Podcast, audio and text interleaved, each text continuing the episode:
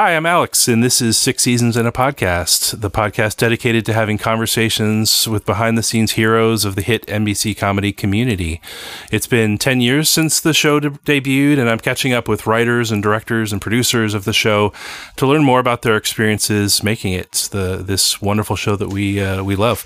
So today is my pleasure to talk with Neil Goldman, executive producer of Community. His work includes shows like Family Guy and Scrubs. Uh, Neil Goldman, welcome to Six Seasons in a Podcast. Thank you very much. Great to uh, great to be here. Yeah. Uh, so you've been involved with so much television. Um, I'd like to start with, you know, what are your earliest recollections of TV?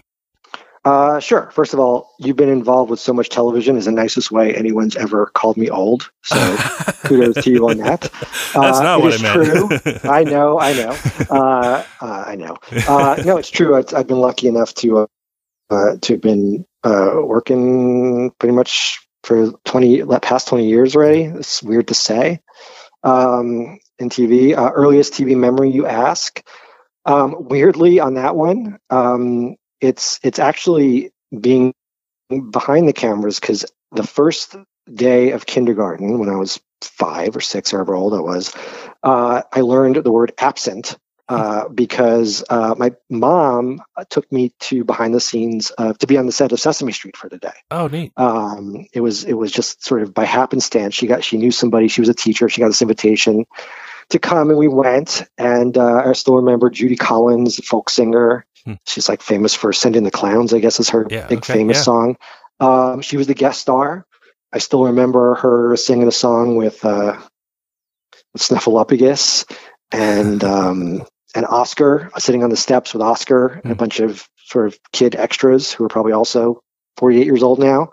Uh, I kind of wanted to be them, but we were, you know, on, on, TV and stuff, but we were on the sidelines just watching.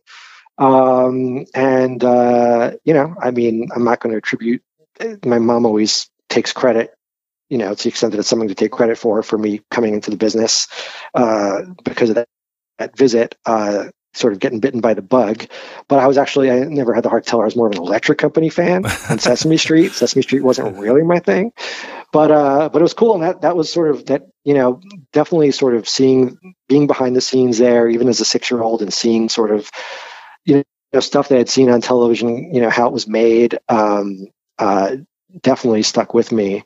And anytime I sort of watched TV subsequently, I sort of watched it w- with an eye toward, you know, like enjoying whatever I was watching, but also like thinking about like, how did they do this? How is this show made? How's that show made? The thing that used to baffle me was when they had um, uh, uh, laugh track uh, on like cartoons, mm-hmm. you know, like the Flintstones, yeah. Scooby Doo. I was always like, are people watching it or they record? I didn't. Know, the notion of this of an actual machine that made a laugh didn't occur to me.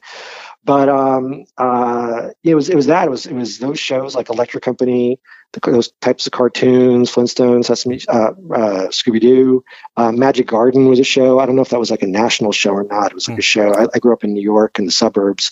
It was a show that was in the um, tri-state area, I think, uh, educational TV. But um, I was plopped down uh, a lot by my grandmother. Used to watch me during the day while I was eating, watching these shows, and those those uh, those are my first memories. Hmm. But then, what shows like hooked you on the idea of being a TV writer? That's formative years, but what, what's you know this next stage of like, oh, this is like you can be this as a job, and you can be really interesting, and yeah, right. Um, well, you know, it's interesting because I was always a writer from an early age, even with like short stories and poems, and uh, uh, in fact, in, in first grade, I, I had a pub- poem published in the local newspaper, and it was um, not a very good poem, but it was a topical poem. They were closing they were closing a couple schools in the school district, and, my, and I wrote this thing, and I don't know why because I didn't particularly like school, but I, I just wrote it like two schools are closing, isn't that bad? Two schools are closing, isn't that sad? Kind of stuff. Mm-hmm. And my parents submitted it to the newspaper in the editorial section. They published it. And I saw my name in print, mm. uh, which was cool. I mean, yeah. from like an ego standpoint, but it was also this idea that I wrote something that now other people were seeing and other people were reading and consuming that it could actually reach people you know yeah. um, sort of those dots connected for me um, and, and, that sort of factored into wanting to to write professionally um, when i was sort of you know grew out of the Sesame Street and Electric Company phase later, much later on. Um, but still, like when I was a teen or preteen, I was into shows like Taxi and Cheers. I remember when Cheers first came on.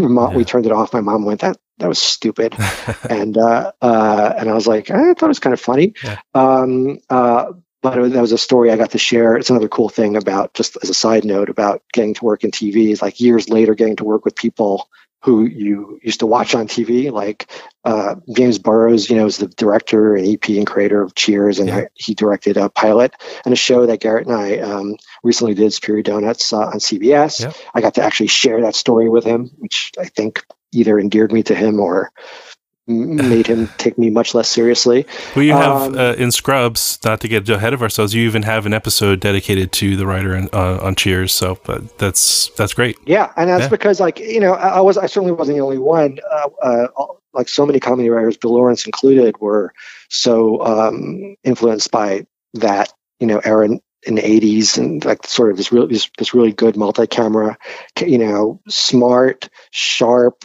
uh, ensemble shows with these really specific characters. Um, I, I, didn't really, you know, get into or discover the, the Norman Lear shows mm-hmm. the 70s until like later in the game for whatever mm-hmm. reason, uh, even though that's really when I, I grew up, but um, sort of went backwards and then you know got into those shows realized that you could also say things with with you know like shows could have mm. messages above and beyond just sort of the stories of you know th- these interpersonal stories that they could be topical um, that was influential. Uh, I got to work with Judd Hirsch. You know, he was the star of Taxi. Uh, he was also the star of Superior Donuts was a trip, and Katey Sagal, who I watched on Married with Children. Mm. Um, so that that part was neat. Um, and uh, the biggest influence for me, though, probably was The Simpsons when that came along. Yeah. Um, I was in college, uh, and it's funny because it's a show that I often and a lot of writers, Garrett and I often harken back to The Simpsons as being an influence in a number of ways because we always cite it as being like a great example of what we call uh, the secret sauce when it comes to TV comedy. Um, and that when we watch The Simpsons, we were younger, we would all talk about the next day and, and just talk about how funny it was and be quoting all these jokes. And we thought that's sort of what was bringing us back you know, and, mm-hmm. and, and, and, it was to some degree, but but but it, it, wasn't until later until we really started to, to, to learn a little bit more about uh, sort of the ins and outs of TV writing, um, where we realized that the, the real secret there was that the motion, the Simpsons, especially early years, like you watch those early episodes, they're super emotional. Hmm. Um, a lot of them, those episodes can, you know, give you goosebumps at the end um, when when when they hit their emotional beats, and um, sort of the lesson in that for us was realizing that oh that's why we we were coming back you know? Um, yeah the show was funny and and that had, was incredibly funny and that had that had a lot to do with it. But the thing that we weren't necessarily conscious of because it wasn't the thing that we were talking about with our friends was that we were developing an emotional relationship to these characters understanding them. Even though in this you know, and now we're talking about cartoon characters, yeah. but that that despite the fact that they were so exaggerated and satirical, still felt very real because they were at that stage of The Simpsons anyway, because they were um, experiencing things that we could relate to, and you know, there were there were sort of these emotional moments that you could relate to and be moved by, yeah. and that's something that's sort of stuck with Garrett and I. Um, uh, and it's and it's sort of like when I when I'm sort of counseling writers who are sort of coming up and they want a piece of advice, I always say something that that I was not smart enough to realize early, just how big of a of a role um, the storytelling and the, and the and hitting those emotional beats play in uh, making the television. And I think you know, Carrie, you, will see you see evidence of that in the community. I'm saying I'm not saying that was our influence in community. A lot of us have that understanding, but I'm yeah. saying as writers, that's especially comedy writers, the first thing you think of is like, got to be funny, got to be yeah, funny. That's sure. true.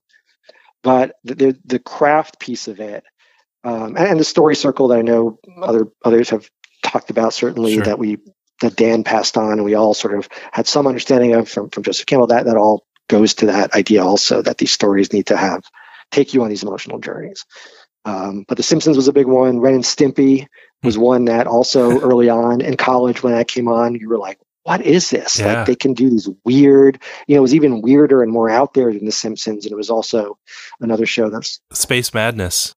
Exactly. Yeah, yeah. But, but, but these are all these are all shows that were sort of like you know yeah. uh, helping develop my sensibility in yeah. terms of like wow, that's really cool. That's really funny. That's really interesting. And um, I think all sort of played a role in in my own creative development. Sure. Yeah. I, I mean, I think about the, the, episode, the crayon stuck in Homer's brain episode. And and the dilemma that uh, Lisa has at the end, where she's like, do I get, you know, this emotional connection and this relational connection with my dad, or right. do I, you know, get rid of this, you know, and, and, um, you know, I think that's, that's what you're talking about. It's, it was an incredibly funny episode, but it also was very emotional.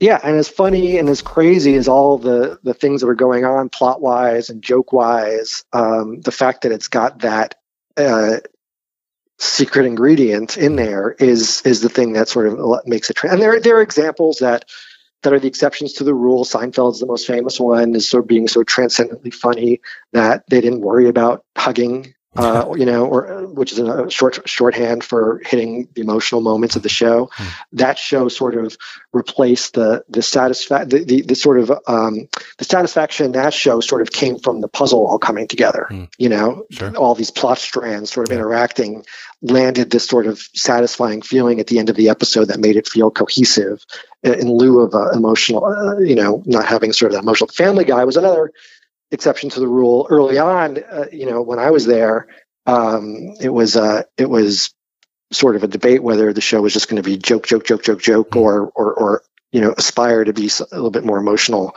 I think, um, but but but ultimately the the maximum amount of jokes per minute philosophy won out and to the show's great success. So it's yeah. another example of like, you know, you have to be that funny and that that joke per minute, uh, that that type of like pack with jokes in order to sort of be able to slide by without having stories that are about something. And and as far as community go, we can get into it later. But as far as community goes, um, you know, it was that sort of thinking that that uh, had to come into play when we did our sort of more out there episodes. It always had it was the most challenging part is figuring out how to tether those the craziness, the paintball craziness, the, the, the chicken fingers craziness, the zombie craziness, how to somehow tether that to reality um, in terms of what the characters were uh, experiencing emotionally and, and their relationships, especially with regards to their their dynamics and their relationships yeah. with one another. Well, that's I love talking with uh, with folks like yourself because this is all of uh, the that the secret sauce that goes into uh, how we get to community, and you know, so I, would like to continue to talk a little bit more about you know what in you know the influences that you had. So we talked about what the shows that uh, influence that you you were watching, but let's talk about the shows that you were on, um, so that we can understand you know um, a little bit more about uh, who you are as a writer. So, uh, sure. you know, I, I, I, made a joke about this. It sounds like a trivial pursuit question because it's like, well, when I saw it on your IMDb, I was like, step by step. So, was that your first show? Yeah, it was our first show. Um, uh, and it was it was a great first experience. Yeah. The quick, very quick sort of story of, of how that happened was I, I graduated from college and came out here with an internship to the TV Academy. They sponsored these internships. Mm um, where they assign you to, you know, to the internship I, I applied for was an episodic series internship, and I was assigned to an executive at Warner Brothers, and then I got to spend six weeks as a PA on a show that ultimately became part of TGIF2, which was called The Hangar Mr. Cooper. I don't know if you yeah, remember that sure, show yeah. with Mark Curry. So I was a PA on that show, and um, sort of worked my way up to being the assistant to this executive that sponsored the internship, um, Steve Perlman. Um, uh, and uh, being at Warner Brothers was great. Um, they had a, a, writers' workshop at Warner Brothers. A lot of great writers have come out of over the years. It was a sort of uh, the best thing about that workshop was that if you applied and got in, uh, the idea behind it was that they would try to assign you. They sort of incentivized shows to hire writers because they would pay. This program would, would essentially pay the writer's salary, so it wouldn't come out of the show's budget. Uh, was an accounting issue.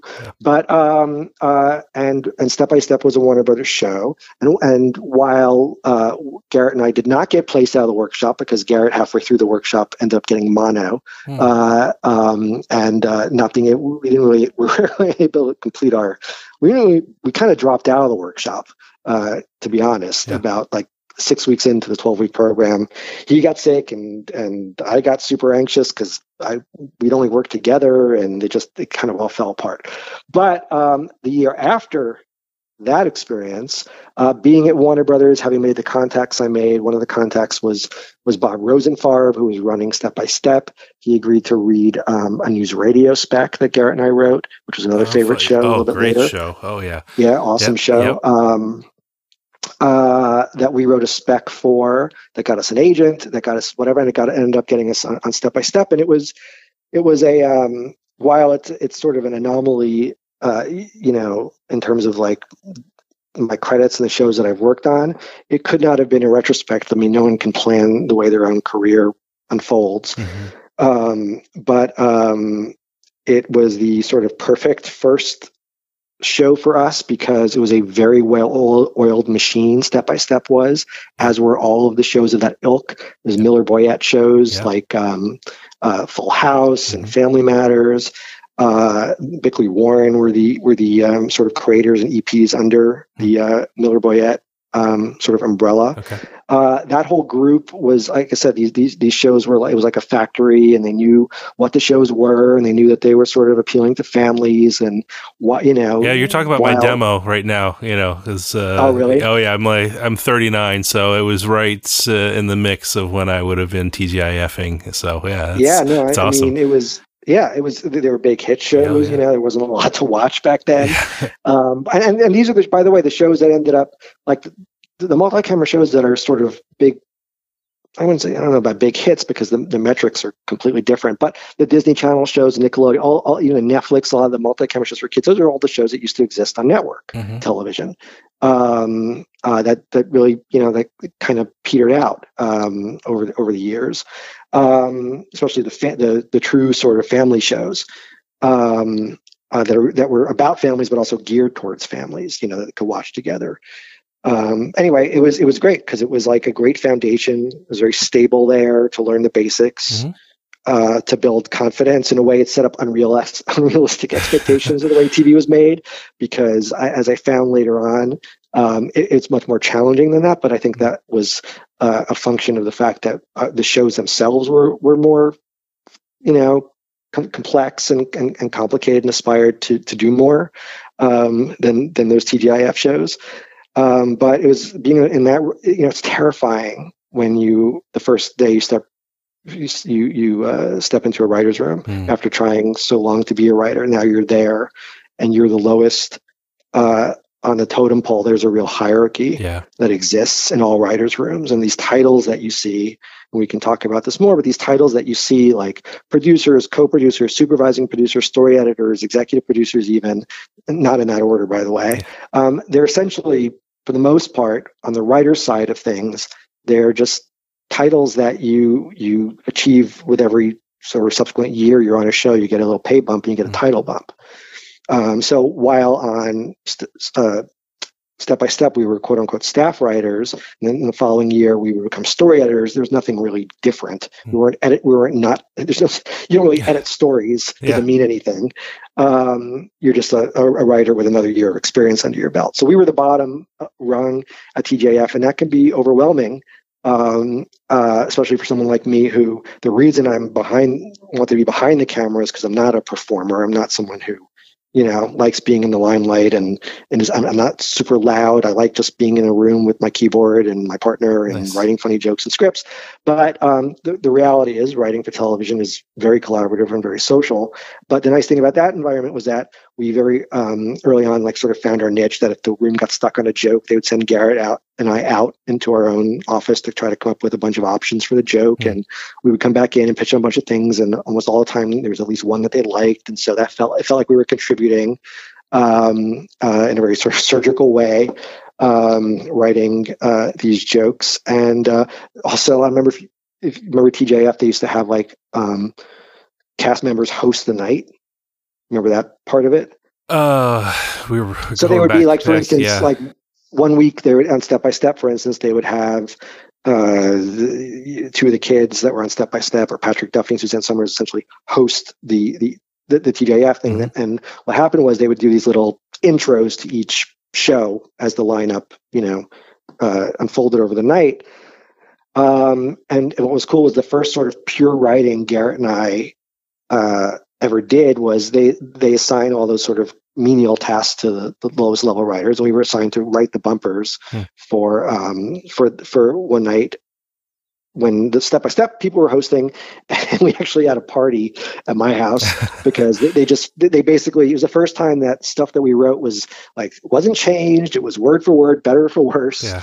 uh, read by these actors and it was it was in retrospect it seems silly, but at the time it was a, a giant thrill because these were the first words that we wrote that were spoken great. by the people that were on TV. Yeah, that's great. So uh, uh, my friends thought we were idiots, but um, that was fun. Uh, so so yeah, TGIF was um, like the perfect. Like if I if I had to if, if those types of shows and there are there's still shows that are very well run and and sort of you know a combination of the showrunner's style and and and and what the show aspires mm-hmm. to uh, allows it to sort of be a bit more of a factory.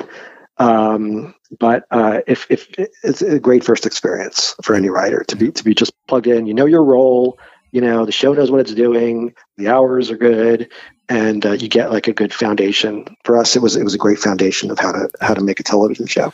And then you go to Family Guy right? Uh, so, and then we went to Family Guy. There was a little hiccup in between when, after Step by Step ended, it got. We, we, the joke Garrett and I make is that after TGIF being so successful for many years, uh, Step by Step got canceled.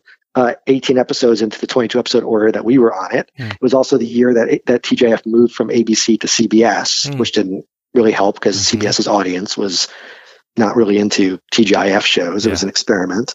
Um, but yeah, step by step got unceremoniously canceled. We actually, for a while, found ourselves adrift. It was, you know, you're always sort of judged based on your last credit, even though beggars can't be choosers. We really can't, at the beginning anyway, choose what show you want to be on. Um, uh, and to get any job is sort of an accomplishment in the sort of musical chairs of, of staffing season. Sure. Um, but uh, people sort of, you know, the, the, the business sort of was holding this credit against us. And, and to some degree, to the extent that uh, we, we didn't get any meetings the following year hmm. uh, to, to, to, staff on a new show. Um, I think we got one. It was on the show called A New Love Boat, which wasn't even a comedy for UPN that we would have killed to be on, and we're close to getting. But then at, at the last minute, didn't even get on that. So for a while, I was like, "Oh shit, is that going to be? Was that it? You know, is it going to be one and out for us?" And then late in the game, Family Guy came along because it was a it was a um, presentation that you know Seth made, and they didn't pick it up. I don't think right away. Fox didn't pick it up at the upfronts necessarily. They picked it up, um, I think, like a little bit after. Uh, because it was animated, it wasn't you know, something they had to announce for the fall schedule. It wasn't going to premiere for a while back, and uh, yeah, and and so and, and luckily uh, David Zuckerman and Seth did not hold anybody's credit against us. They just read everybody's spec scripts and they loved the news radio that we wrote, and um, we went and had a great meeting and got super lucky. And um, I remember our agent telling us the show will change your life, and uh, and he was right in in a number of ways. Yeah. I'd love to know a little, you know, for those listening, this is, you know, the, the iteration of Family Guy before it was, uh, you know, canceled and then brought back. So you got, you got to be on this original section. Yeah, we were part yeah. of the, yes, we were part of the original crew there, um, which was awesome um, you know, the amazing thing about Family Guy for us in terms of our development as writers was that it was really not that it was necessarily like revolutionary or breaking any complete new ground, but there was a rhythm to it that was a bit different uh, in terms of the format, in terms of the jokes and all the cutaways and all the pop twos and all the fantasies. Uh, and again, the jokes per minute ratio, even more than The Simpsons, you know, for better or for worse. Um, and it really was a show. And Seth, uh, being this sort of, you know, at the time, like a 25 year old, you know, mm-hmm. right out of RISD, back when he was still a nerd and pushing his glasses up and uh, um, uh, really, really sort of taught us to think out of the box when it came to when it when it came to um, gags and jokes and storytelling and these devices that you know whether by coincidence or not would we would be using uh, on, on, Scrubs, Garrett and I, and, and on Community. Uh, we didn't. We weren't the. I'm not taking credit for that. It just so happened that those shows did these kind of things, sure. and um, and we we were prepared. Um, it really allowed us to sort of develop these other these other muscles comedically, and and of course animation too. It was interesting because animation is such a different. Garrett and I also have been lucky to, to have worked in multi-camera. You know, there's multi-camera shows in front of an audience like the Step by Steps. There's the animation, obviously, like Family Guy, and there's single-camera shows like Community, and we've gotten to play in all three sandboxes. In fact, now it's come full circle, and we're working on a new animated show for Fox for our friends, um, cool. Gabby and Jen, uh, called Housebroken. Little plug there. Great. I don't think that'll be. I don't think that'll be on the air until 2021. And that's part. My point here is that animation. It's interesting. It's got such a long like that. That show really taught us to trust the process. Um, meaning that you know the, cool thing I, I, I said step by step is like a factory. And what I mean by that is like, you know, and, and all most live action shows are like this in terms of the way they're produced. There's you have a table read, and then you've got run throughs on multi-camera shows. You have run throughs in, in, front of the audience. Uh, you have one for the studio, one for the network, and then you put the show up on its feet and you bring the audience in. Um, single camera shows don't have the run throughs, but it's also ideally most of the time uh, five day production schedule. You know, with a table read at the start, and you get notes as you go. Um, animation, though, is you have a table read and then you record the voices, and then it takes three months until the next piece of the process, which is when you get that animatic in, which is just right. sort of the rough drawings that are synced up with the with the um, the voices.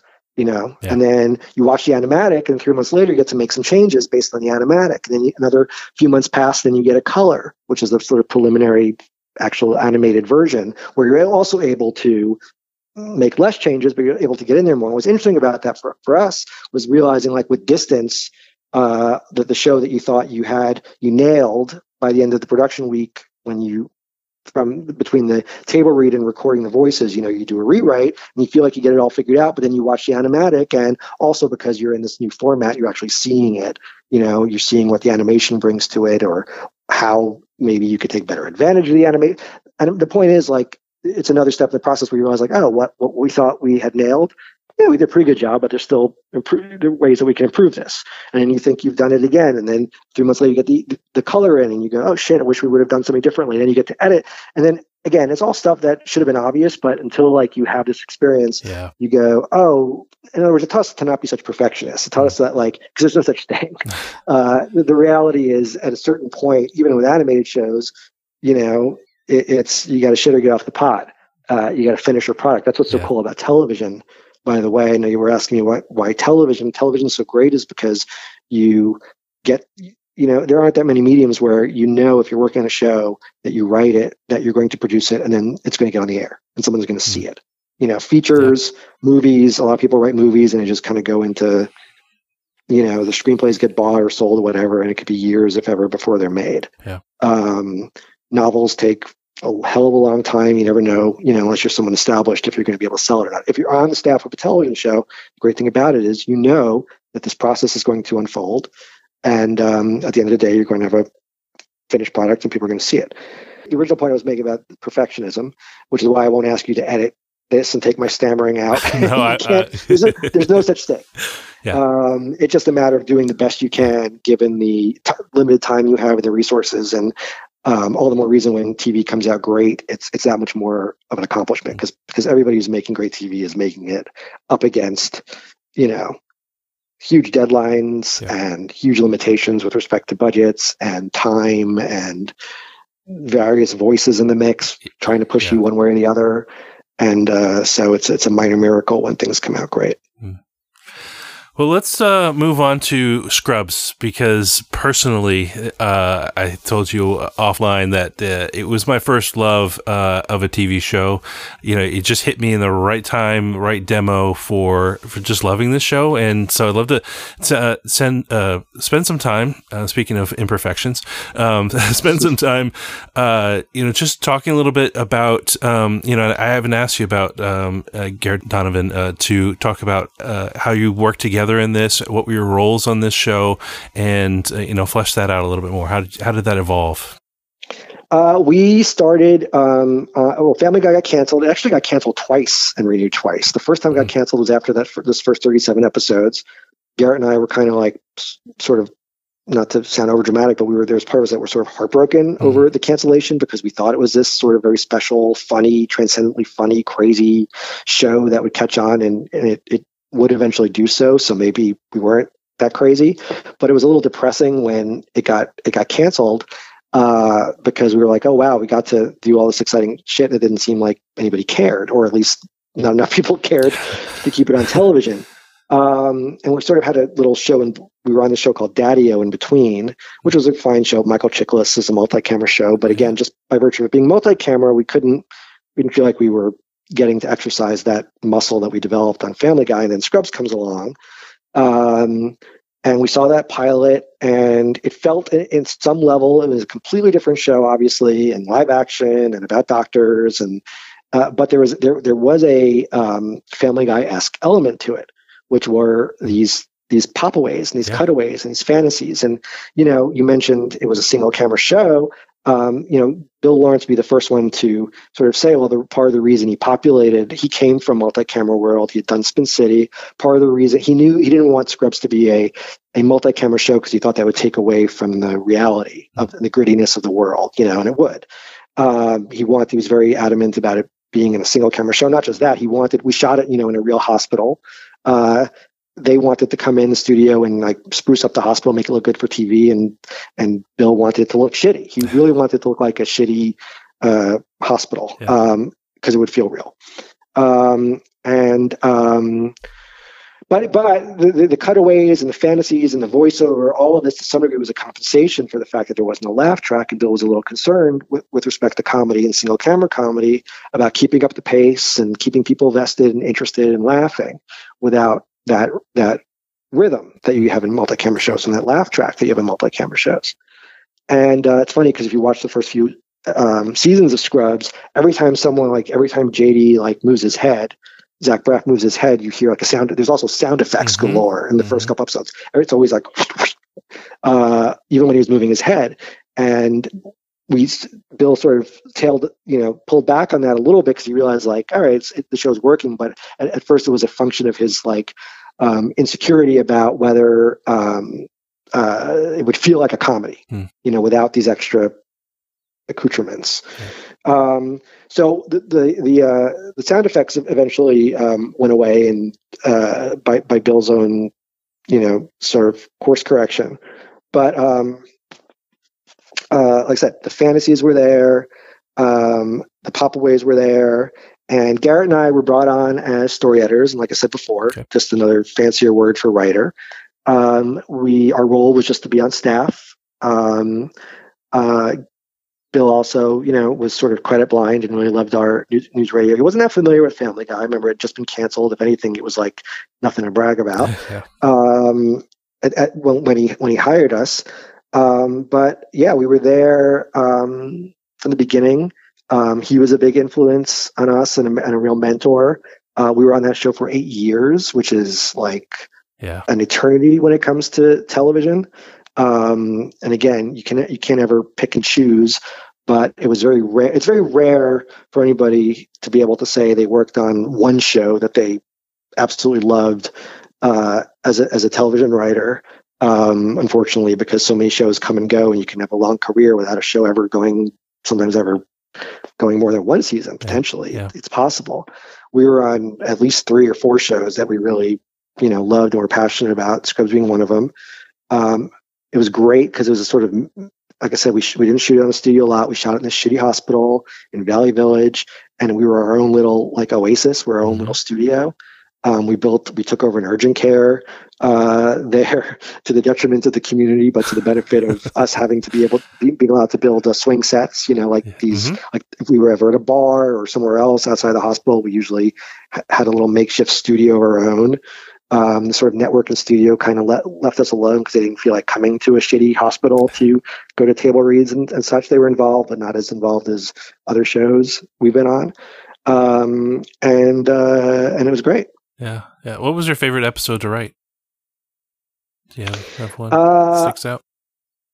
The, our favorite episode was probably my screw up, which was the one that we. Um, it's an easy answer to give. It was the one that that we ended up uh, getting a, a nomination for, mm. but it was tr- truly a group uh, effort. That episode it was it was broken by the. Uh, by the way, as as almost every single episode of every television show you've ever seen is Yeah. uh, a group effort. Um, you, you, you have the written by. All that means uh, is that you went off and wrote the first draft based on an outline that usually a room helped break the story for. Um, so we were given, you know, we went off to write that script with with the Bill at at the lead and, and the group's effort in terms of like figuring out what that story was. That story had a lot of twists and turns in it. Um, it was a Brendan Fraser episode uh, that he was a guest star on. Yeah.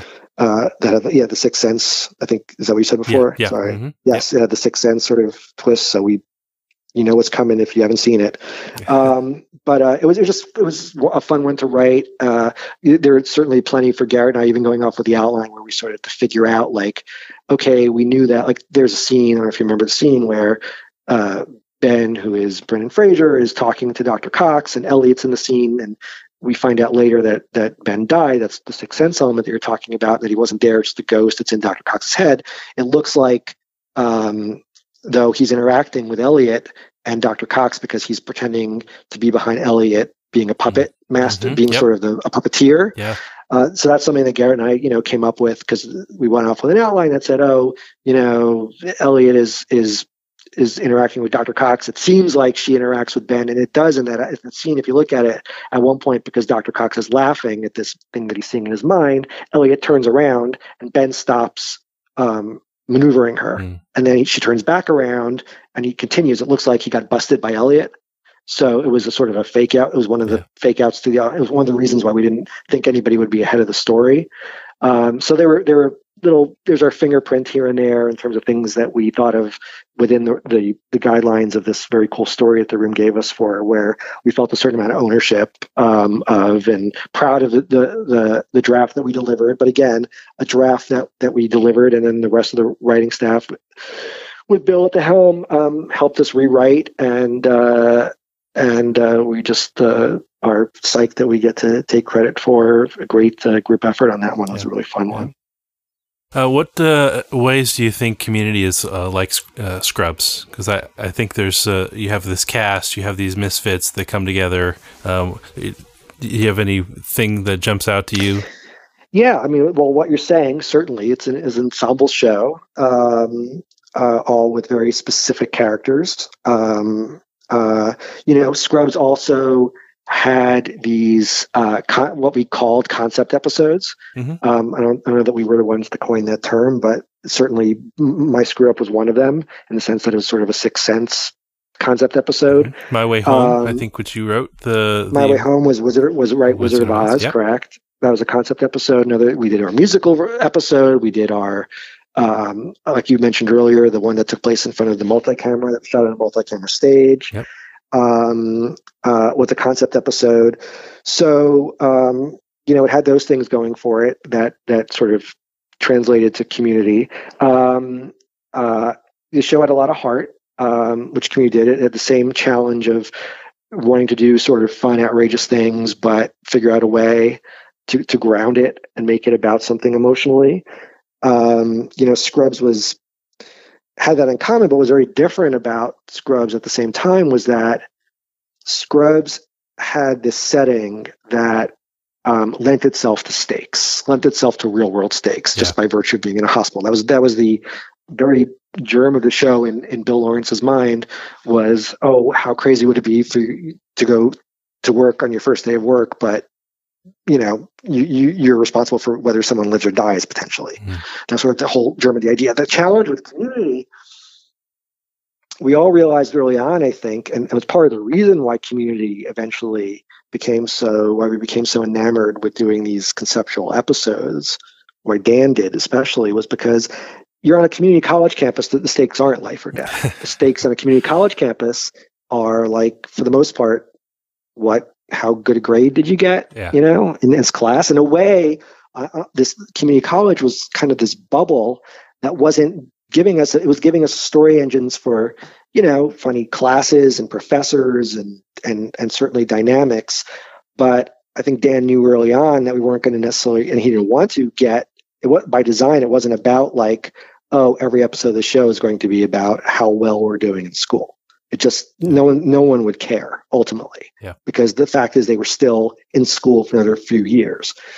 So um, you know, one of the big arguments in that show, and one of the big um, themes of, of, conflict between the studio and Dan and the network and Dan, and, and, and all of us, it wasn't just Dan, was the, the desire from the network and the studio, and it was a well-meaning desire. We, we understood where it was coming from to make the show "quote unquote" more accessible, mm.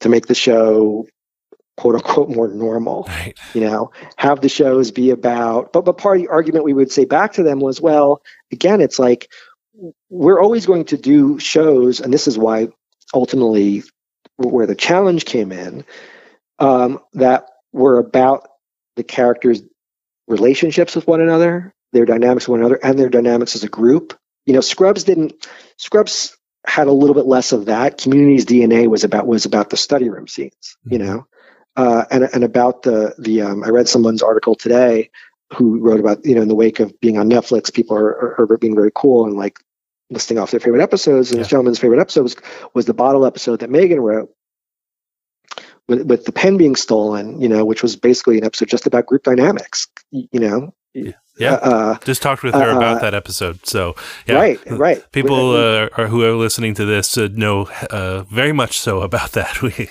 yes, we talked about yeah. it for a while. Right. Uh, uh, you know, we could, and, and, I said this to you off podcast before too. Like, we could, you could do a podcast about every episode yeah. uh, of the show because of the way it evolved and they were so tricky. Uh, because Dan set the bar very high for the show in general, uh, but also for these episodes. You know, conceptually, uh, in terms of what he wanted to do and how he wanted to push things and how he really wanted to reinvent the wheel um, and do things that people never saw before.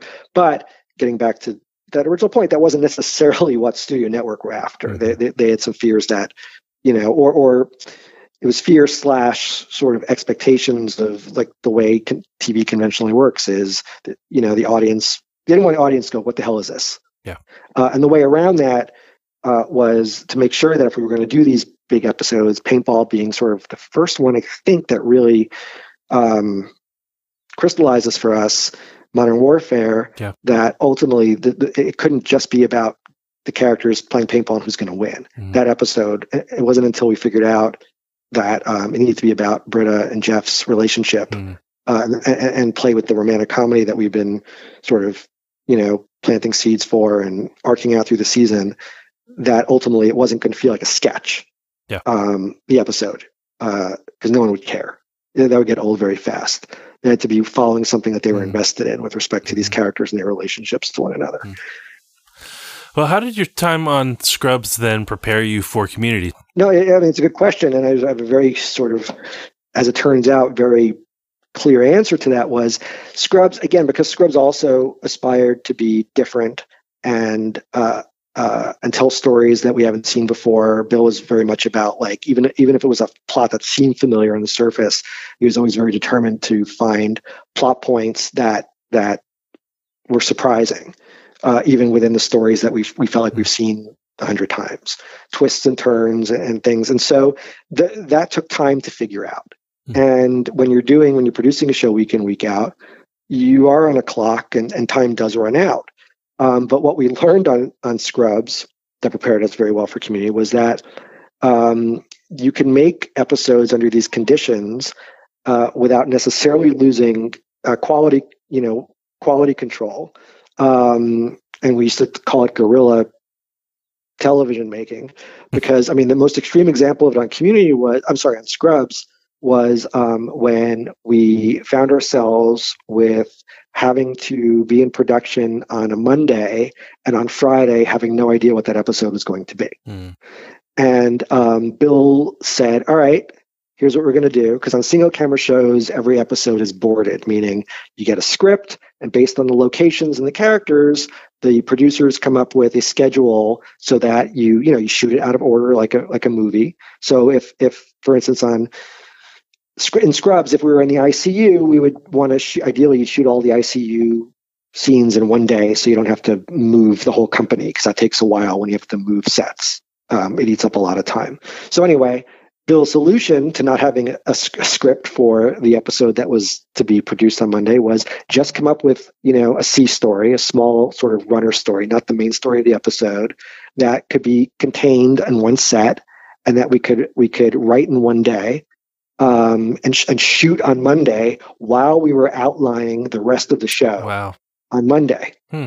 And then while we were outlining the show on Monday that they were shooting the C story for, um, we had to be in close contact with the production side. Usually, production has a week of prep before they even shoot the show. In, in, in cases like this, prep goes away. Hmm. Um, it's not a way that you you should make television Yeah. for a number of reasons. Uh, it's never the goal uh, uh, because you want everybody to, to, to feel like they're having the time they need to do their job uh, and do it well. But on both shows, the crew the crews were amazing and able to sort of go with us on this when it when when it, that happened. Yeah. But um, but essentially taught Garrett and I that okay, well, all right, uh, all we have to have written for tomorrow. What, if we know what the story is, the whole story is, uh, and the outline of the story, at the end of the day, all that we really need for tomorrow are the scenes that shoot tomorrow. Hmm. And it puts it looks it puts everybody at a great disadvantage. The crew who's trying to get everything together, the props, the costumes, such and such. The actors who are oftentimes in those situations uh, doing scenes not only out of order, but scenes where they necessarily haven't even seen what the whole story is, so they're not sure what they're supposed to be acting Yeah. because they don't know what came before and after. Um, uh, um, and uh, you know, it's real like skinnier teeth kind of nerve wracking uh, television making. Now, uh, again, not a way. It's never anybody's goal. It's never what's recommended. It's not the way you quote unquote should do it. But a lot of times you're doing it because of the. It's related to the fact not that you're incompetent or lazy or haven't been doing your job, but because you've raised the bar high Mm. and you're doing something with a high level of difficulty. Um, and Scrubs uh, under, you know, the, the buck didn't stop with us; it stopped with Bill on that show. Mm. The other challenge is you have to do that and stay on budget for the whole year. And Bill sort of had various ways of making sure that happened. Again, hence the bottle episode. Yeah. There, there- there's a reason that was a bottle episode that all took place in the study room. It's because we couldn't afford to build any more sets, and we had to save money. Um, but um, you know, there's a quote that always makes me sound pretentious. Uh, it was Orson Welles who said he said uh, his quote is. Uh, uh, and I may re- be reversing this, but the enemy of art is the absence of limitations. If you think about what that means, it's that if you're limited, then you're forced to be creative. Yeah. Whether you're limited, you're limited in time, you're limited in budget, you're limited whatever. And if you've got smart, creative people around you, and certainly on Scrubs that was the case. Uh, for sure, Community with Dan at the helm, that was the case, and, and an amazingly talented staff. Um, we were able to rise to that occasion. Uh, and while it drove the studio and network nuts, because not only could the crew uh, uh, and actors were frustrated, but but the people who are actually giving you money to make the show don't like it when they don't know what you're making, Sure. understandably. Sure. Yeah. Um, but again, uh, and it comes with that disclaimer.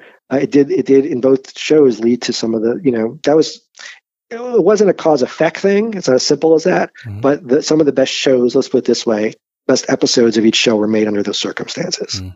Um, I do think it was a product of the bar being being high and Yeah. the level of difficulty being high. Yeah. In some cases, um, it, it meant having to reshoot things later. Halloween, which I said, the Halloween episode of of Community, you know, most shows it takes you about a week. The writing staff three days to five days to break a story, come up with a whole story for an episode.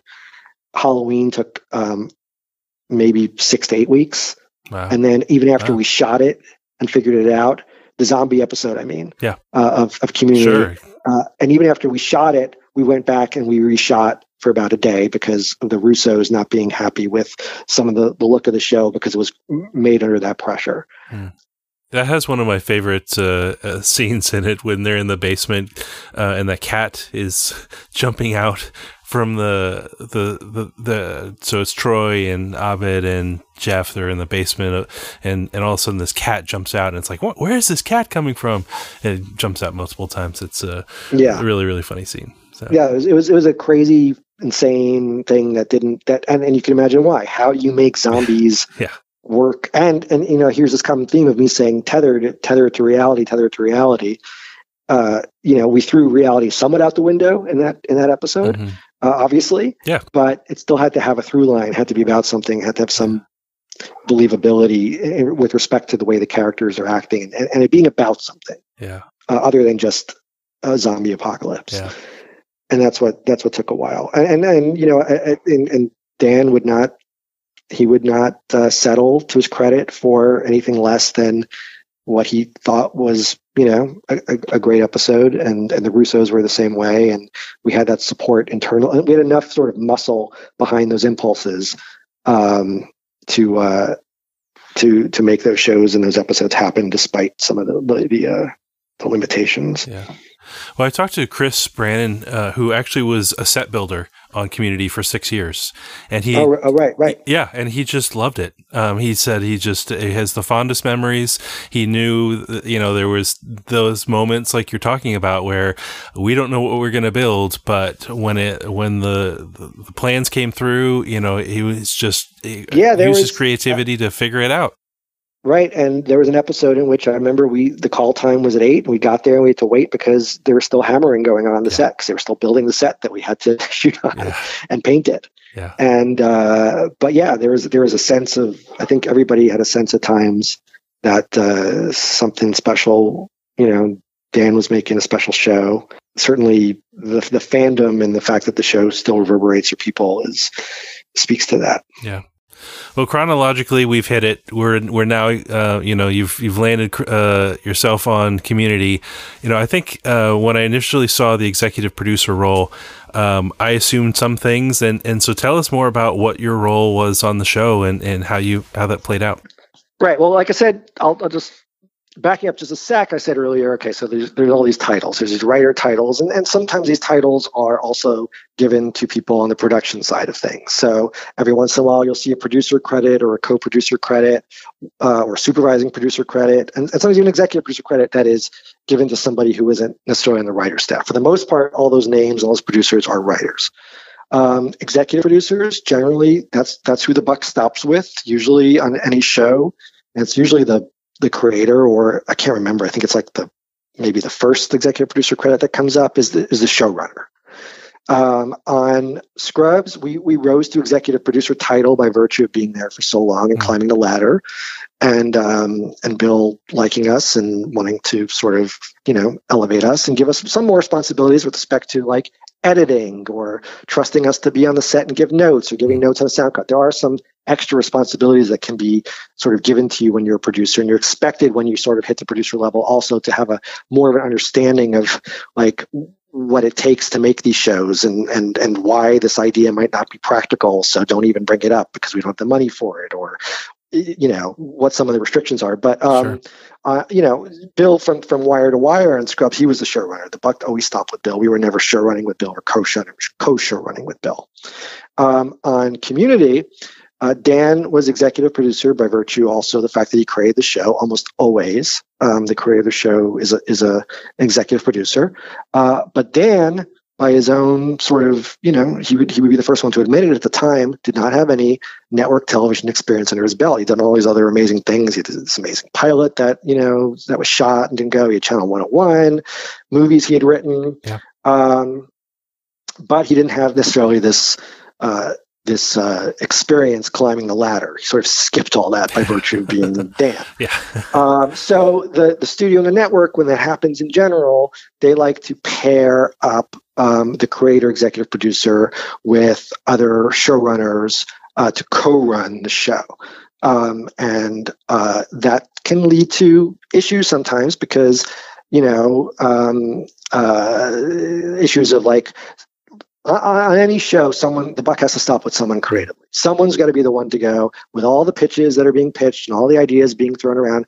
This is what we're doing, and this is this is the story we're telling, and this is the line they're going to say, and these are the words that are going to happen in the line that they're going to say. Like you know, it doesn't always get that micromanagey, but it it, it can. Those kind of debates can occur within writers' rooms, between rooms in the studio and the network. Um, uh, and someone's got to make the final call, not just in the writing of it, but in the editing of it, um, on set, you know, in terms of like blocking, in terms of, you know, what the director's doing, how the actors are delivering their lines.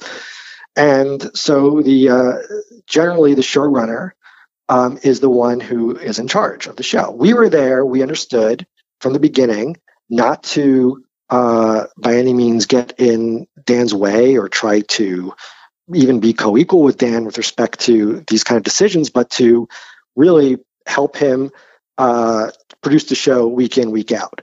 Um, get him, you know, get, get with with his uh, input um, and adapting to his style, figuring out a way to create the show week in week out um, and keep it on budget and interface with the studio and interface with the network.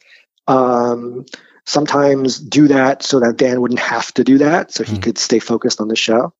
But um, fairly early on the first season, like the, the, studios and networks, when they when they have a creator that doesn't have this experience, sometimes their tendency is to protect their investment by throwing a lot of people executive producer credits and piling up the show with people who have experience. It's it's on one hand the instinct we understand the instinct. On the other hand, it still boils down to what's the hierarchy? Who does the buck stop with here? Yeah. If you're giving a lot of people a lot of executive producer titles, now there's a whole other sort of subset of executive producers who are called non-writing executive producers. These are the sort of Jerry Bruckheimers of the world, and the you know, and, and you know, some for, for J.J. Abrams is a is a obviously very prolific and good writer, and so is Bill. But sometimes on certain shows, they are in a capacity as non-writing producer. Uh, it's not the same thing as like what happened on Community, which was Russ Krasnoff um, was the was the uh, non-writing producer. Russ was the guy who had a production deal at Sony, who you know met with Dan and sorted through Dan's ideas and said this community college idea I think has potential and uh, and went in and pitched it with Dan. Dan sort of made an agreement to do it with his company and sold it. And then he uh, is on board as a non-writing producer, um, executive producer rather. Uh, that's a it's a bit of a different, much different animal than Bill Lawrence or or J.J. Um, Abrams as a it's not even correct to say them non-writing executive producer on the show, but they're, they're, they can executive produce show, not necessarily be on the writing staff yeah. of the show. Okay, yeah. But they'll still give notes. They'll still give their input, and their their their notes and their input is taken very seriously. Sure. Non-writing producers, same thing, varies to the degree to which the showrunner. Uh, to the degree to which the non-writing producer sort of says, you know what, you guys are the creative team, I'm going to step back, or the degree to which they step in and, and want to be more involved. Um, sometimes the showrunner is totally cool with that and, and, and wants the advice and solicits the advice of, of that, you know, produce. Usually those people come from different backgrounds. They come from executive backgrounds. Russ was the head of Sony uh, television for a while. Mm-hmm. Usually um, they're, they're, they're like former agents or former executives. They're not, again, they're, they're not writers. Doesn't mean they don't have in general things of value to say, but usually they're not going to get involved in the very nitty gritty. Mm-hmm. So we were we were brought on uh, as executive producers to, to, co-run the show with Dan.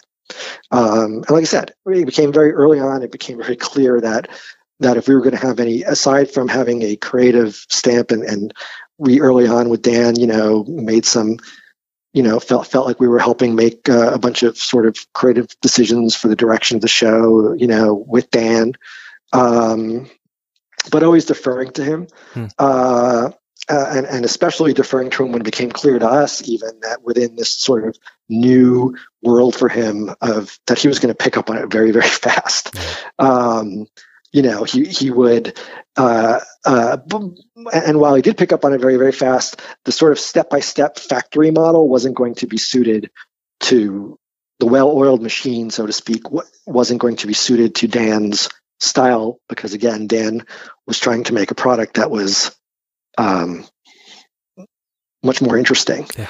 um, and that required more time and thought and effort and trial and error and um, you know when things got hairy because of uh, of other parties being being uh, you know thrown by how much this was costing or how how little uh, heads up they were given before they found out we were going to do a Dungeons and Dragons episode or what what the fuck what KFC space what the fuck are you talking about um, you know rather than Dan having to deal with it or or getting you know we we we would have one of our roles on that show was to sort of try to get Dan always referred to me as like the diplomat of the show who had mm-hmm. to figure out a way to you know, make the studio and network uh, happy or do a little tap dance for them while they were waiting to have the table read at 12 o'clock but but the writers were still up uh, trying to get uh, the third act of the script written. And and uh, when it when it got that that down to the wire or when when budget concerns started coming up trying to you know help figure out solutions to keep the show on budget, um, to try to you know really make sure that even though it wasn't going to be this sort of uh, uh, a show that you know the, the process of the show wasn't something they had seen before for the most part and, and, and the show itself wasn't something they had seen before mm. and, and, i would always say that the ends justify the means uh, on this one uh, especially since at the end of the day we always did find ways to um, come in on time, whether it was because whether it was by you know getting 300 grand from Subway to name a character, we got a finger shoved up his ass, and we, we would be subversive about it, try to be subversive about it, so we weren't being complete sellouts. But the reason we did that was because the show was half a million dollars or whatever. I'm pulling numbers on my butt sure, right now, yeah. but it was quite a bit over budget, and yeah. we needed to in order to not have Sony, you know, doing they were just doing their job but they were on our back to to the show wasn't making doesn't make any real money for for the studio until you know after it's sold into syndication and to, to netflix. Now they're making money on it but back then they're just trying to not uh, throw throw uh, what's the phrase? Bad money after good. Yeah.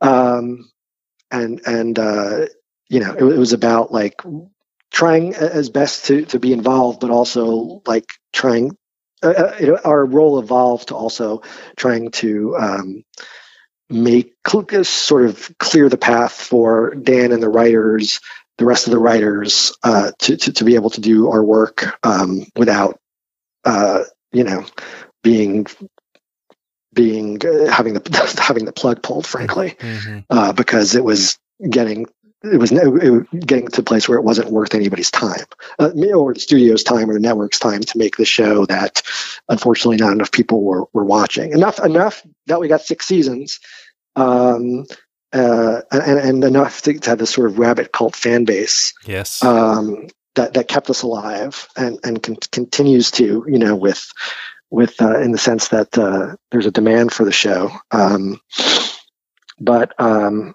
I don't know if that answers your question specifically enough, but uh, you know, the, the, the reality is like um, uh, we were we were writers on the show, like the rest of the writing staff, trying to trying to not just uh, help actually get the show that was in Dan's brain made without all these other factors throwing us off the rails, but also became clear that with all the voices, potential voices of smart people, uh, and talented people who are associated with the show early on wanting to make the show either you know want to to normalize the show or like whatever their agendas were um, realizing early on that this was dan's baby mm. and that and that uh, dan the, the show was going to only get better if people understood that uh, the people we were working with understood that the buck needed to stop with dan. Yeah um, and it, it, did get to that. It did get to that level where we had to have a meeting internally where, um, uh, you know, it had to be laid out for people that that Dan was going to be the one to decide ultimately uh, what we were doing um, uh, at every stage of the process, including editing. Um, that he would have the final say, and the show became better once everybody sort of understood that and fell into line, which is about the middle of the first season like the, the first half of the first season was the shows were really were really great, but but it it was uh, it was um, a lot of cooks, uh, and and Dan really, you know, he he was always in control, but it, it really got consolidated about midway through. Um, and and that's when the show really took off. I think. Yeah, interesting. I mean, you have so many uh, amazing writers in that first uh, season: Liz Cackowski, uh, um, Hillary Winston, Andrew Guest. You have, and these are all people who go on and, and are running their own shows in one way or the other. And so, I, I mean, uh, not saying that any one of them were were those cooks, but you have so much talent and you have so much perspective and and uh, yeah. You know, and I'm not I'm not referring to the writers. By the way, I'm talking yeah. like the writers all understood early on, and, and they were also like giddy with the fact that the are the shackles were, were off in terms of where, where the show could go and what it can do. And um, everybody really sort of flourished and thrived under that. Um, uh, the, right it was like th- those were the cooks that we wanted to, to have sure, a say. sure okay. It became clear early on like i said that, that dan had such a strong voice and such a strong vision that that he needed to have the final pass at a lot of these scripts. Um, uh, uh, not not a lot at all of the scripts. So that was called harmonizing. Uh uh, the script, where Dan would, at the very, you know, once we had a script in place, he would make sure he took his pass at the show. Sometimes we did that uh, with what we called the talk show, which was with Dan behind the computer and a couch next to Dan, where the guests, aka the other a handful of other writers, we would try to rotate who, who it was, uh, but would sit sit next to Dan and be there for whenever Dan got stuck to, uh, to to pitch their joke or their moment or their beat, and uh, you know uh, help. Um, but you know, also a lot of the writers were, you know, Dan was very gracious and um, collaborative and, and and very open to the fact that and aware of the fact that the staff was great and very open to uh, to once the writers realized that we can do this kind of stuff you know like that's where the law and order ideas came from and the the, the different let's do different timelines and let's do let's do a musical and um, uh, you know, th- those ideas came from all different kinds of places, but someone had to be the one to go, I like it, that's what we're doing it. And that someone had to ultimately had to be Dan. Otherwise the show wouldn't have worked. Uh, and, and, it really came to pass. It, it, it, you know, Dan left after season three, as you know. I'm sure somewhere along the line you want to ask me about season four. I would love um, to know your your opinion about season four. I haven't actually haven't seen it. Okay. I saw like I saw one episode, and it's not for any reason, or, or, you know, we also left at the end of season three. Right. Um, as did Chris McKenna and a handful of other people. And the reality was, um, you know, it was a stage where where the studio networks sort of uh, I don't even know who, who made the decision, honestly, or can't remember. But their calculus was such that they felt like, you know, they, they always felt there was a nagging feeling that they had that, that there was a, again, there was a normal show somewhere in community mm. to be had that, that that wouldn't have episodes like Dungeons and Dragons that or or you name it um, dreamatorium episodes that people go with the fuck and just turn off television. Um, and I think that you know Dan leaving them them essentially firing Dan was was them saying putting down their flag and going okay you've had your fun. The show's not popping to the extent we wanted to. We're going to try something different. Um, you know, and then Dan became the most powerful showrunner in Hollywood when they hired him back yeah. uh, because he was unfireable.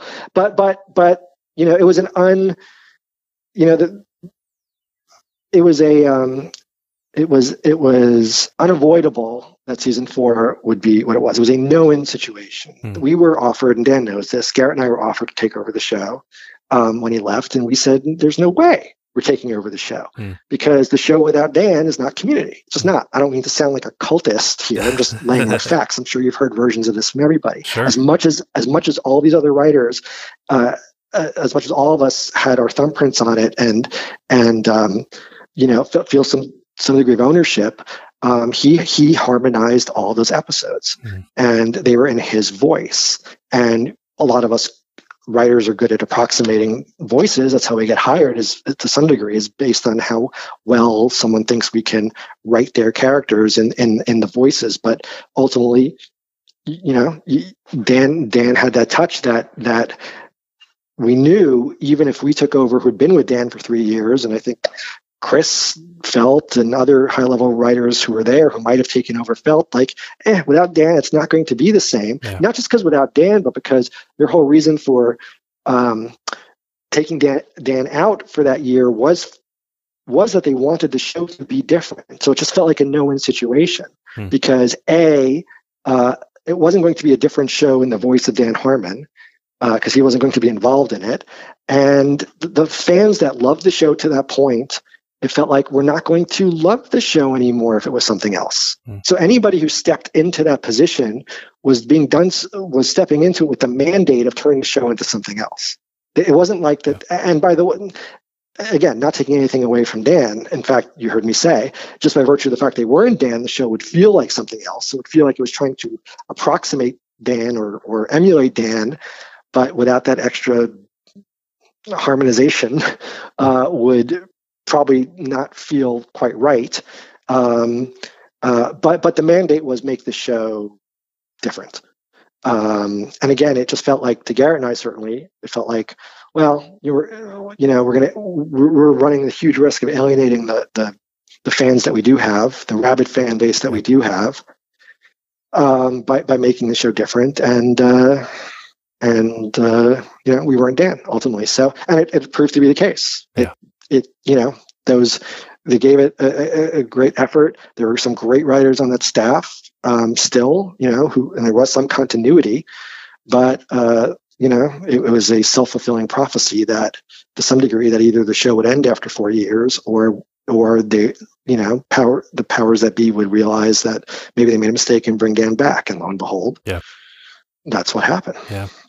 Yeah, it does feel like an approximation. I, I actually have uh, a softness for it. Uh, I, I, certainly look at it, and uh, I think there are a, a handful of moments where um, uh, Megan and other writers were they did capture that uh, what we talked sure. talked early on about that secret sauce. That there's a moment where in the Herstory of Dance episode, I keep on going back to where Pierce actually has a moment of, of being a human and and defends mm-hmm. Britta and um, there's an yeah so uh, yeah I mean I, but what you're saying, and I totally, I, I preface or every statement is that that harmonization is not there. So I, I totally agree with you that this is not Dan, and um, thankfully he agreed to come back because five and six, um, I I love both of those seasons. Yeah, no, there's no question that it it, it came back, and again, it's really a function of there's a great deal of you know, to the degree to which, you know, again, the nice thing about TV is that when, when there is a showrunner in place and he's the head writer or he or she is the head writer and, and he or she has final say, there's a, there's an opportunity for that person if they can also fend off the, the network and studio. And Dan was able to do so because ultimately he was like, you know what, if you want to fire me, fire me. There, there were other points before he was ultimately fired where he sort of put that out there. Mm. And, you know, it got a little tense and scary, like standoff wise, in terms of you know whether Dan was going to to return the show or not. But ultimately, that gave him the leverage to go. Well, if you want me, this is the kind of show I'm going to deliver. You know, um, and if you don't like what I, I, do, then and if you don't give me final say, then I'll leave. He literally said that. Yeah. And it wasn't until they took him up on that, and, and again in the hopes that that that the show would do better and be better, I guess, or, or at least be more what they wanted it to be. Hmm. Um, uh, until they realized that that uh, that wasn't working.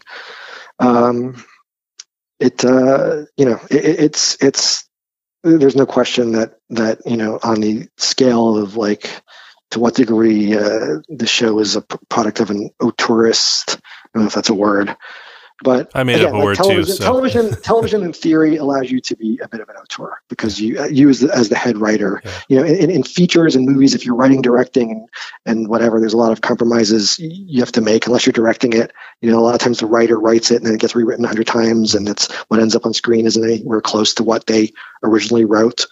Um, uh, it's it's you know, to, to TV, there's there's in theory, uh, if you can if you can leverage uh, things correctly, like um, Dan did, really like Bill did also, and Seth with their shows. All of those shows are examples of of people who were at the helm, who knew what they wanted, who had a very specific vision, and ultimately um, said "my way or the highway." Yeah. You know, yeah. uh, for better or for worse. Yeah. Um, well, you you were credited for Biology 101. So third season, you and uh, Garrett come in and do uh, an episode. What drew you back into wanting to do a draft?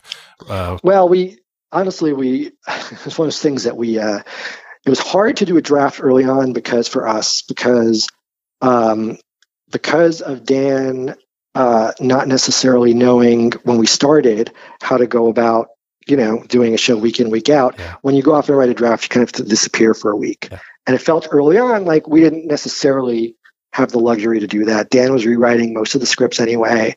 Um, it felt like um, our time was better served being around, physically around all the time to sort of, you know, give Dan whatever help he needed and be be at his fingertips and at his beck and call. Um, uh, second, and then what happened also is as these shows got more complicated to produce, our role, as I, as I mentioned, aside from just being in the room and acting like writers, we were oftentimes having to run around and coordinate and communicate a lot. Like, in other words, again, if if if we didn't have a script for the episode that was starting on Monday, well, but we had a story for it. Someone had to communicate that to production and the production people and coordinate and figure out how the hell we're going to actually make the show on a one day notice as opposed to um, a week's notice. And we were, you know, someone had to sort of fill that role on this show, and that was us for a while. And it kind of felt like it was more important than um, uh, going off and and uh, writing a draft. But season three, uh, there were two years under our belts. It was the first episode, so we were able during pre-production to uh, finally, you know, the studio was kind of like, "Where's your guy's script?" And we're like, "All right, if you if you want, you know." yeah. Dan rewrites them anyway, but we're happy to uh, we're happy to write our draft and put our names on an episode. In retrospect, I kind of wish we had done that a little bit more, hmm. um, but it just wasn't feasible. I mean, it was yeah. there were a couple years where it was it was um, it was really the show was like uh, saying on the verge of imploding is overstating it by a lot but there were a lot of nervous people hmm. um, so we were surrounded by a lot of nervous people who needed a lot of hand holding yeah. uh, in order to um, bear with us and uh, understand uh, that this is what we were going to do and this is how we are going to do it and that took up a lot of uh, time the first two seasons and energy yeah. um, uh, but uh, you know, and, and, by the way, saying that Dan came in and rewrite rewrote a lot of stuff, which he did, um, and, and, every showrunner does, um, does not take away from the fact that some some people, you know, like the, the, the people you mentioned, especially the Andrews, the Megans, the McKennas, wrote and, and had a great deal of uh, authorship and ownership of their episodes from conception to the end. You know, Dan still came in and did his thing, but but uh, they certainly uh, contributed a lot. Yeah. Yeah. a lot. You're known for really getting involved in Twitter and, and just, um, you know, do you have some really good fan interaction experiences that you look back on and, and think positively about? Well, this isn't necessarily, yes, this isn't necessarily what you're referring to, but the most amazing fan reaction, and I think, I think a fan reaction that actually had a lot to do with why the show, uh, why NBC and Sony stuck with the show for as long as they did, given the sort of arguably marginal ratings, was the first Comic Con that that we were at mm. on the panel. Um, when that panel was announced, I'm sorry, when that when that uh, when sort of the lights went up uh, uh, on that panel and the crowd uh, went berserk. Um, you know, we'd been making the show kind of in isolation. We knew we loved the show. We saw the show get some love on Twitter, but it was the first sort of visceral sense that that the cast and uh, Dan and we um, and the network and studio saw sort of just the adulation. Mm. Um, it was it was like it sounds corny, but it was like it, it, was like it made you like when you're on the receiving end of that, it was it was overwhelming, and you got like a little teary and goosebumpy. Wow. Like it, it, was there was such like great. electricity and love in the air there, um, and, I, and, I, do think that that played a role in NBC. You know, Comic Con was nothing to be sneezed at. All these places were always trying to get their their you know attention there, and and and they were in the room and they saw the amount of love for the show and that it was a it was a that we could grow from that. It, it opened their eyes. It really helped us get a second season, even a third season. Um, uh, but you know, on the more one-on-one things, early on because we were trying to get as, any attention as best we could.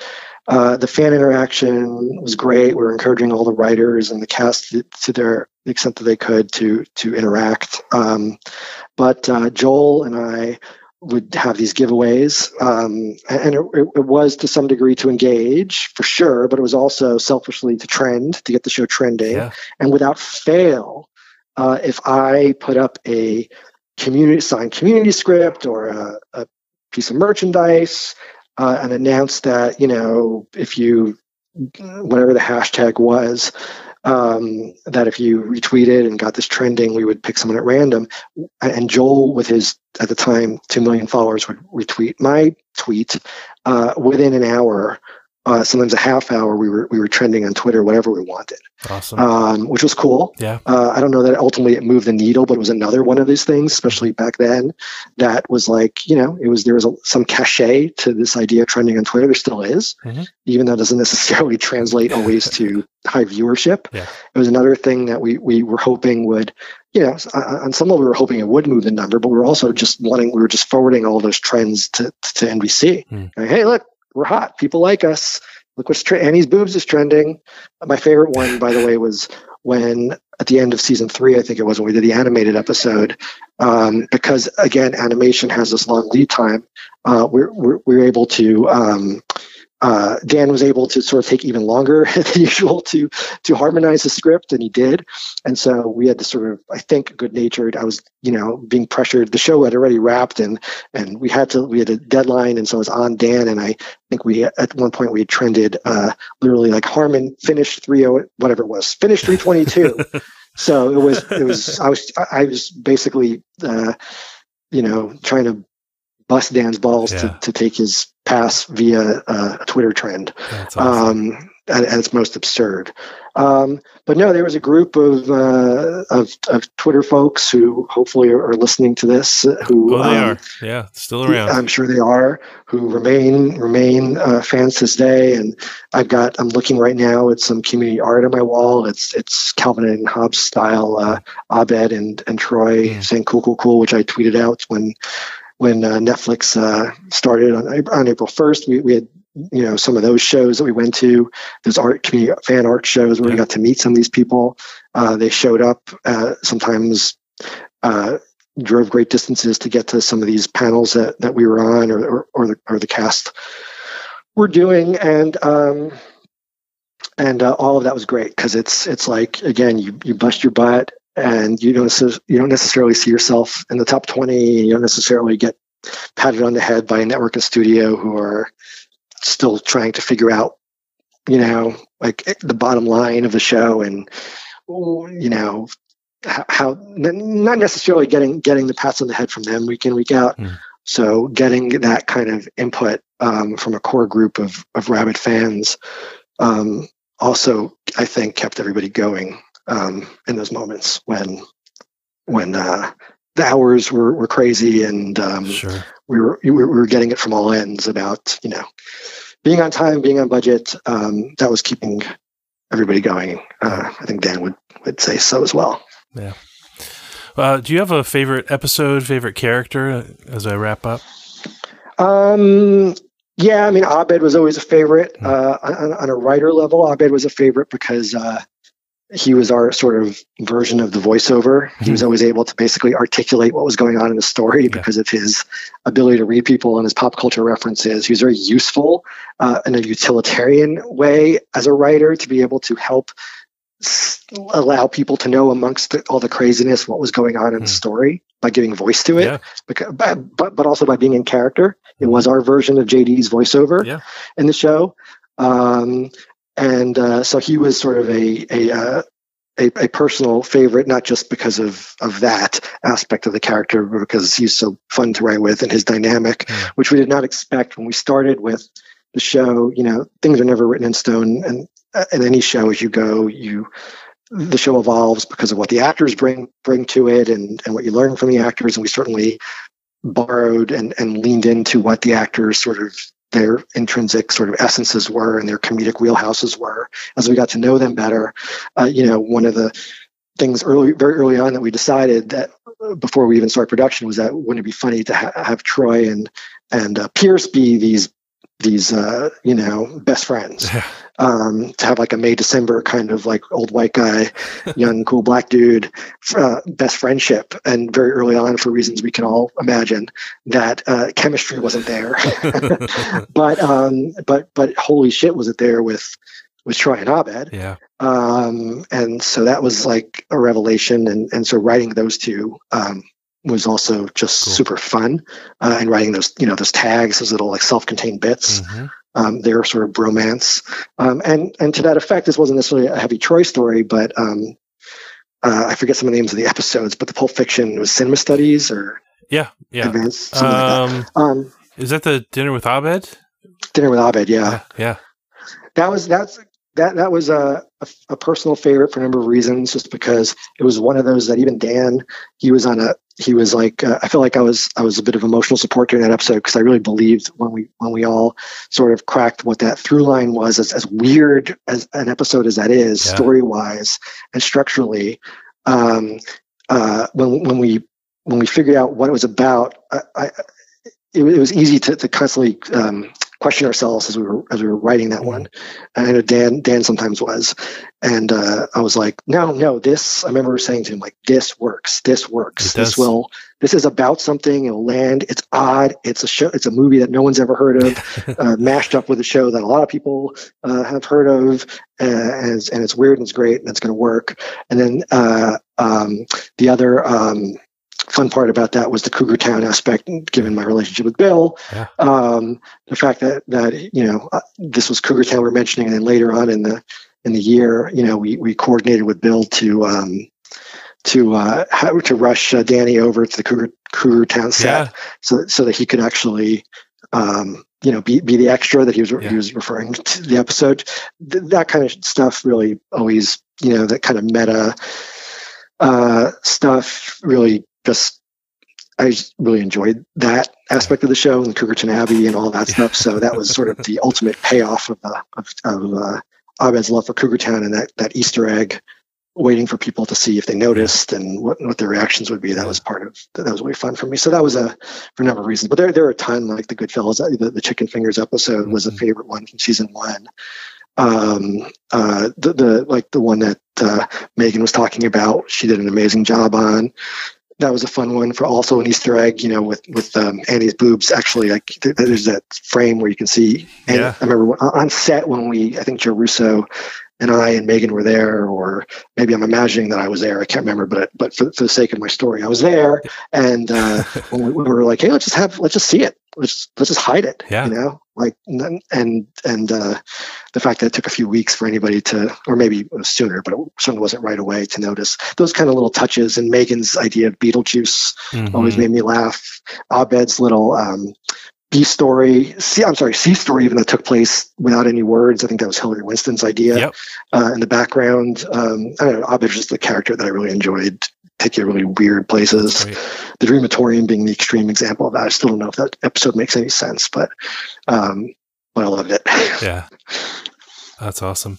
Well, I, I have I kind of have one last question, and, and it's actually from uh, you know there's a Discord channel, which is this social media channel that uh, it's kind of like a ongoing message board type of thing. It's what the kids use, and I, am on it, and I use it to ask questions because there's I don't know a, few hundred, uh, almost a thousand people on it who uh, are talking about community every day, and uh, sure, cool. Uh, yeah, it's great. Uh, so a guy named Danny Rivers, he's actually a, a, journalism and film major at Kansas. he's told me to to, to say because he's ready to graduate after uh, you know COVID nineteen uh, keeps us uh, all in uh, indoors at this point. But he's yeah. a huge community fan and asked, "Do you think there's ever going to be another show like Community?" Yeah, I think I think uh, there will be. I think community, you know, Dan Dan is out there creating, and obviously Rick and Morty, which also my little side story on that was how I remember it was a night we were doing some late rewrite, and Dan's like, I got this meeting about this uh, animated show I want to do, and I was like, ah, why is he wasting his time? Mm. Animated show. He's got this show. We have to. We don't have a script for tomorrow. That's never going to work. Now it's the biggest show on television, so that goes to show how much I know. Uh, and. I, and by the way, I love it. It's brilliant. Yeah. Um, but no, I think like a lot of like the Megan Ganz has a great show now um, on Apple. Yeah, Mythic um, Quest just started watching. Uh, it's great. You know, Chris is is a I don't know if we'll get back into TV. He's become a giant movie yeah. writer, Chris McKenna. Uh-huh. Uh, but but you know Dan and all these other minds, and I think uh, are still out there trying to get stuff made. I think that there are more, way more than when Community was on the air. There's way more outlets for for shows and and formats and Quibi, whatever that is, is starting soon. And um, no, I just think that look, it, we're it's that thing of living in an age in which there's a ton of places who are striving for content. Um, I think if community performs well on um, streaming, um, uh, that um, you know it's going to open some eyes and and have those people uh, give those those folks and at those outlets an, an appetite for shows, similar shows uh, that take these these risks. Um, I think that I don't know that there'll ever be a show like Community on network television again. Mm-hmm. Although network television is becoming more and more like streaming. You know, the the big irony uh, with with Community, I remember, is that we were it was replaced um, by there was a big push from the network to have Thursday night. It wasn't just us have 30 Rock and Parks and and Community were all considered these critical hits that weren't necessarily um, big, you know, shows that got big numbers. Yeah. And there was a big push to be much more commercial and be much broad, try to get a much broader audience. And and um, they put on these other shows like the Michael J. Fox show, which by the way, Friends created. It was a good show, and but just shows you like you can never tell like this effort to get you know put a big TV star on and a good show and whatever. It didn't do any. It did worse than Community did. Mm. Now whether that's because every year network television viewership goes down and it was a victim of that, we don't know. But you know, on some level, on one hand, it's the great equalizer. It's like the networks are, are not doing a hell of a lot better in terms of absolute numbers than the streaming services are. Um, and they're continuing to tread down, trend down every year.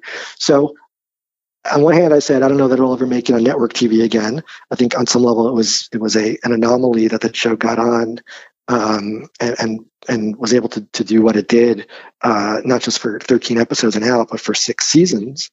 Um, but um, but you know, j- just the fact that there's Peacock, all even these these yeah. streaming services that have, as of time we're talking, haven't even appeared yet. They're all hungry for content. Um, uh, they're all going to hopefully see community uh, continuing to perform well streaming, and will want shows that are cut from the same cloth. Um, you know, by by the same creators or by people who have been influenced by it.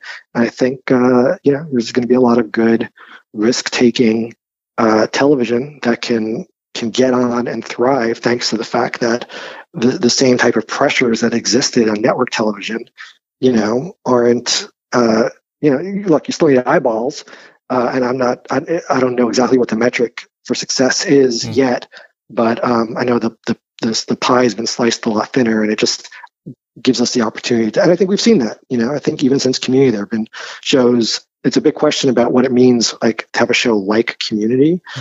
but in terms of sensibility in terms of taking risks in terms of doing things that are different and out there and marching to be their own drummer i think we've seen a bunch of those shows and I, I think and hope we'll see more so that's the long answer. Yeah, no, that's great. that's the yeah, that's the answer I was hoping for. yeah, that's great. Um, so really, there's one last question. Um, what do you think the chances are getting the, our movie? Um, I think that you know I um, was asked to I can't I spoke at my alma mater had like a little thing after Family Guy. I was on Scrubs and, and Family Guy had been canceled and they said, Do you think that, and this is after Family Guy was canceled the first time, after the first 37. And I said, uh, they said, I think there's any chance that Family Guy will ever come back. And I and it was weirdly, it was the day that I was speaking at the school, um, the DVD had come out. And I said, the DVD's out, DVD's out today. Go out and buy that thing. Remember DVDs? Yeah. Remember those? uh, go out and buy that thing. And who the hell knows if you buy enough of them, maybe you'll come back. Now, again, as I hope has been clear, I've been wrong as often as, as I've been right in this in the examples I've brought up. Rick and Morty being the ultimate. Not that I ever had a judgment about whether Rick and Morty would fail, would, would succeed or fail, but you know, yeah, uh, you get my point. Yeah. Um, uh, so who knows? But um, that that worked out. Family Guy did come back. It was because of the DVDs selling like crazy. Mm-hmm. Um, I think in this day and age, again, when we're seeing certainly reunion specials and in some cases reboots, in some cases whatever, that if the eyeballs are there and people consume the show and there's still a market for the show and demand, and given how well Dan is doing and thanks to the success of Rick and Morty, um, and if Dan had the time and the and the um, and uh, you know the, uh, a willing cast, which I think he does, I think there's a there's definitely a chance. So there's no DVDs to buy, but um, I just I bought I some. I, Actually, I bought some you? for the for right, the commentary. The yeah. Look, this fandom has has as as far as I'm concerned, not to speak for Dan, but I think Dan would certainly give the fan base a lot of credit for making a show that on some on, on some level should have been 13 and out. Yeah. Um, uh, go for six seasons, uh, getting a movie uh, on top of it, uh, if if if uh, the cast is willing to do it, and Dan is, and sounds like from a bunch of public interviews that everybody's game for it. Yeah. Hopefully, uh, the stars will align, and we'll we'll get that movie. Yeah, that would be great. Well, with that, yeah, yeah, with that, uh, Neil Goldman, thank you for being on Six Seasons in a Podcast. My pleasure. Thank you for for having me. Um, and again, thanks to everybody listening who I, I do think uh, uh, for sure has been a, a very instrumental part in in the success of this show. Um, no question about it.